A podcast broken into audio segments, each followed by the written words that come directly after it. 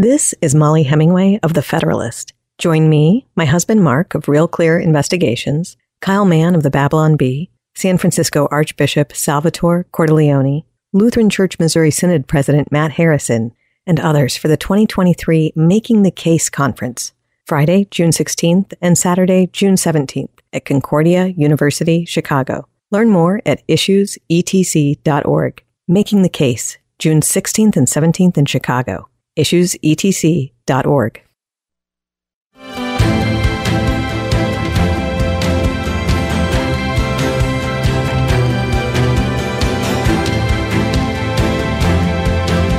Over the last several years, parents have had the sinking feeling that there are those out there in society, in our schools, in our government, regulatory agencies, who actually believe that they know better how to raise their kids than the parents themselves. So it's pervasive. Do we need parental rights legislation? The Supreme Court has spoken on this issue about it being a fundamental right in the United States of America, a constitutional right that parents ought to be the ones who have the say over how their children are raised. But do we need an amendment to that effect?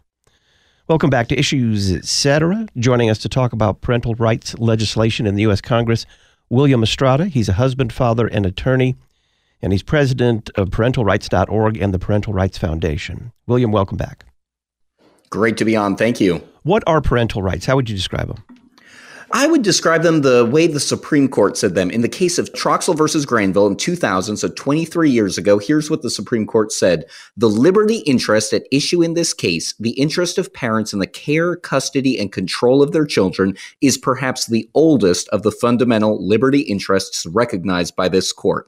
That's kind of lawyer talk. What does that mean? That means as a fundamental liberty interest, this predates the Constitution. It's what our founders would say are the laws of nature, are inalienable rights. And that is that the family is the building block of society, that loving moms and dads, loving parents, they are the ones who get to raise their children and they don't have the government telling them what to do. That is the heart of what parental rights are.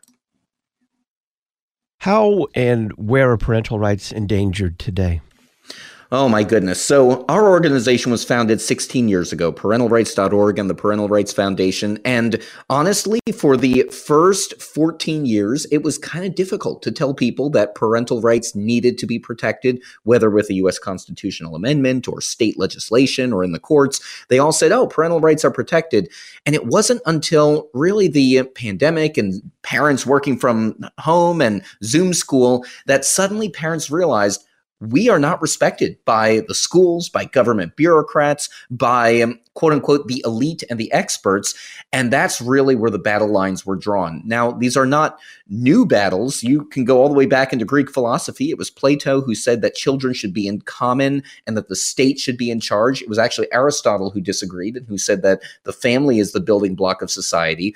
But then, you know, even 100 years ago, we had cases like Meyer versus Nebraska, where Nebraska had passed a law saying parents couldn't teach their kids in a different language, or 1925, Pierce versus Society of Sisters, where Oregon's egged on by the KKK, passed a law saying that private and homeschools were illegal and everyone had to go to public school. So these fundamental battles of who should decide how children are raised, educated, cared for are not new. I think what we've seen in recent years, however, is that they have become much more commonplace. It's not just eggheads in ivory towers saying that parental rights shouldn't be respected. It's our local school boards. It's some of the major political parties in Washington, D.C and that's why we've seen these battles in, in schools over children being educated or told things behind their parents' backs. And it seems like some some of our elected officials don't care and that really has drawn the battle lines of how parental rights are being endangered today. We could have an entire podcast also talking about parental rights in the context of medical issues and medical decisions or parental rights in the context of child welfare investigations and all of these are current threats to parental rights in our country today. Did the overturn of Terry McAuliffe in in Virginia did that wake people up nationally about this issue You know, that is a great question. Our organization, parentalrights.org, and the Parental Rights Foundation, we're actually headquartered in Loudoun County, Virginia, which five years ago, everyone said, oh, well, Loudoun County is some of the best public schools in the nation. Today, everyone's seen our ridiculous school board meetings and read the stories about our ridiculous school board. For our listeners who may not be aware of this in, in Virginia, in 2021, we had our governor election. Glenn Youngkin was running against Terry McAuliffe. Terry McAuliffe was actually a former governor who was running for, he had been several years out of government and he decided, I want to be back in, in the governor's mansion. And at a debate, he said, I don't think parents should be deciding what goes on with their kids in public schools. And it was an incredibly tone deaf moment. Glenn Youngkin, a political newcomer, seized on it. And it's widely credited that that line that Terry McAuliffe said in that debate, which actually for three days he doubled down on until he realized how bad the polling was. And then he tried to walk it back, but the damage was done. That is credited as what single handedly destroyed Terry McAuliffe's campaign. And of course, Glenn Youngkin, a Republican, won in a state that Donald Trump had just lost by, I think, 10 or 15 points a year before it helped is probably the best I can say here. It seems oftentimes that when the issue is not right in people's faces, they forget about it. And that's part of what we're doing at the Parental Rights Foundation of telling people we can't just rest on our laurels. I think a lot of the anger then was that kids were not in the schools and the schools were shut down and Zoom schools were not doing well for kids and kids were not doing well academically in them. And so when that changed and the schools went back in, some of the parents kind of stopped paying attention. And we are talking to parents, we're working with them, and we're saying, no, we need to continue to press forwards to protect our fundamental God given liberty of parents to direct the education, upbringing, care, nurture of our children. Tell us about the Parental Rights Amendment. We are thrilled to announce that the Parental Rights Amendment to the United States Constitution has been reintroduced. When our organization was founded 16 years ago, that was our single purpose to try and amend the United States Constitution to put right there, along with right to free speech, right to religious assembly and religious exercise, Second Amendment, Fourth Amendment protection of your home, your car, your person from government search and seizure unless there's a warrant, trial by jury, all of the rights that we take for granted as Americans, but to put parental rights into the black and white of the US Constitution. So that was our single issue 16 years ago. And today, while we're doing more with litigation, with state legislation, we are thrilled to again be reintroducing the Parental Rights Amendment to the US Constitution. Let me tell you a little bit about our sponsor. It's Debbie Lesko. She's a mom of three from Arizona. Representative Lesko has really championed this because she sees firsthand that we need to protect parental rights. Again, this God given right doesn't come from government, it predates government. We need to put this into the black and white of the U.S. Constitution. We've got multiple co sponsors so far. We have Jeff Duncan from South Carolina, Jim Banks from Indiana, Mary Miller from Illinois, Greg Steube from Florida, Bill Posey from Florida, Doug Lamborn from Colorado. I just saw today that multiple other co sponsors have been added. It's House Joint Resolution 38 our listeners can just go on congress.gov and pull it up and look at it for themselves. You can also visit parentalrights.org to see current updates on the text of the amendment. But what it would simply do is just put in the black and white of the Constitution that the liberty of parents to direct the upbringing, education, and care of their children is a fundamental right. Now, it's important to note this is a marathon, not a sprint. It's hard to amend the U.S. Constitution, but we think this is so important that even if it takes years to do, that is worth doing. Have you encountered any opposition to it? We've not yet to the Parental Rights Amendment, but here's the caution that I would say. In 2012 and 2014, two Congresses back to back, we had hearings in the House Constitution Subcommittee. We're gearing up for hearings again this year. And I, I recently went back and I looked at the transcript from these hearings.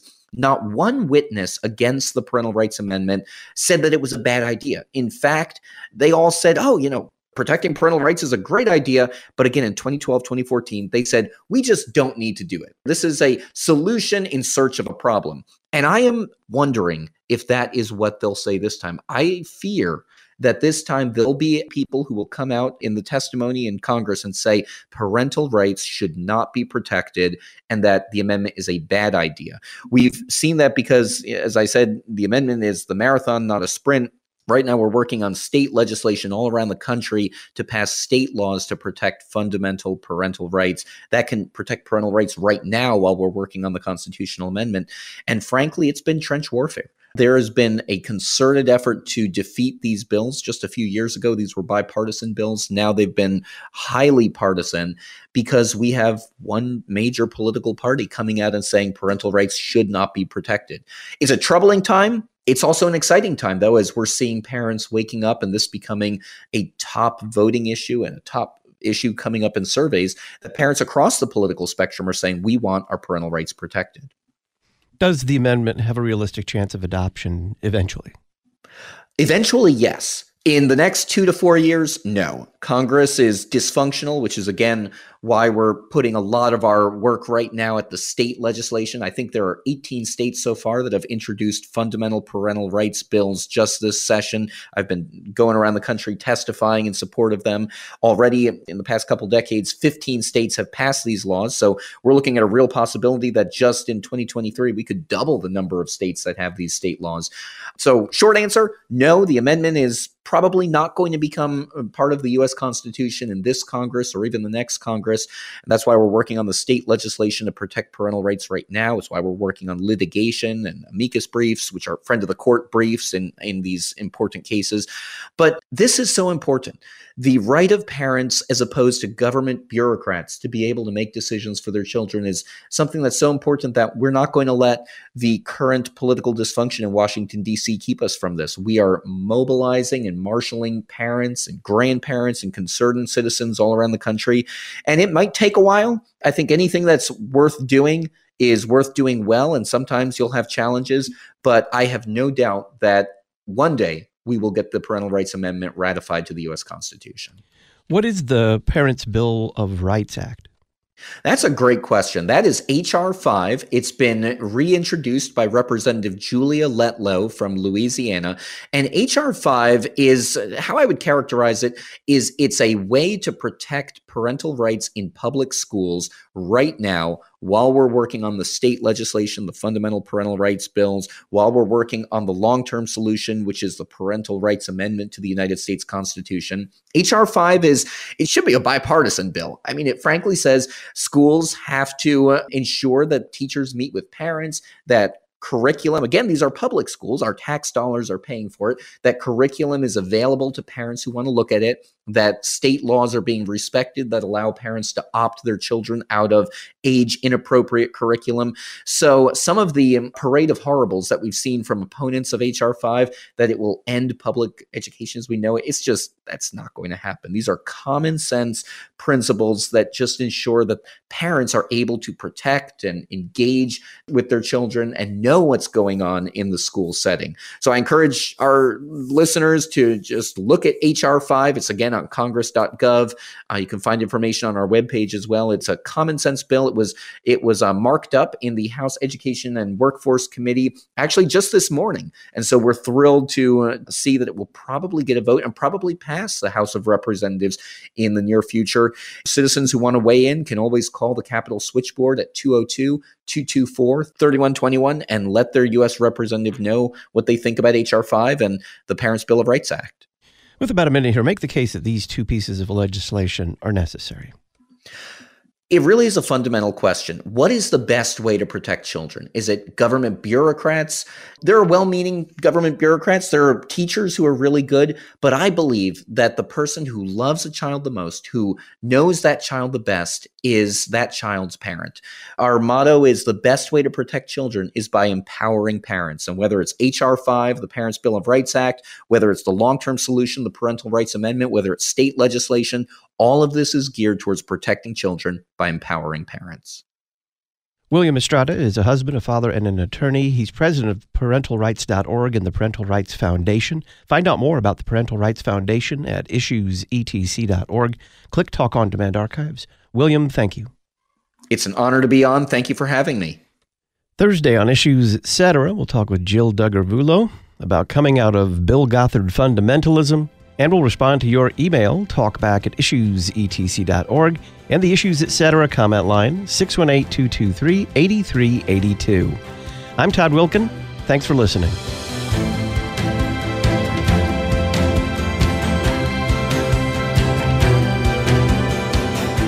Listen weekday afternoons to Pastor Todd Wilkin and guests on Issues Etc. Issues Etc. is a listener supported program. Your financial support is vital for the continuation and expansion of this worldwide outreach. Our mailing address, Issues Etc., P.O. Box 83, Collinsville, Illinois 62234. Box 83, Collinsville, Illinois 62234. You can also donate at our website, issuesetc.org. Issues Etc. is a production of LPR, Lutheran Public Radio.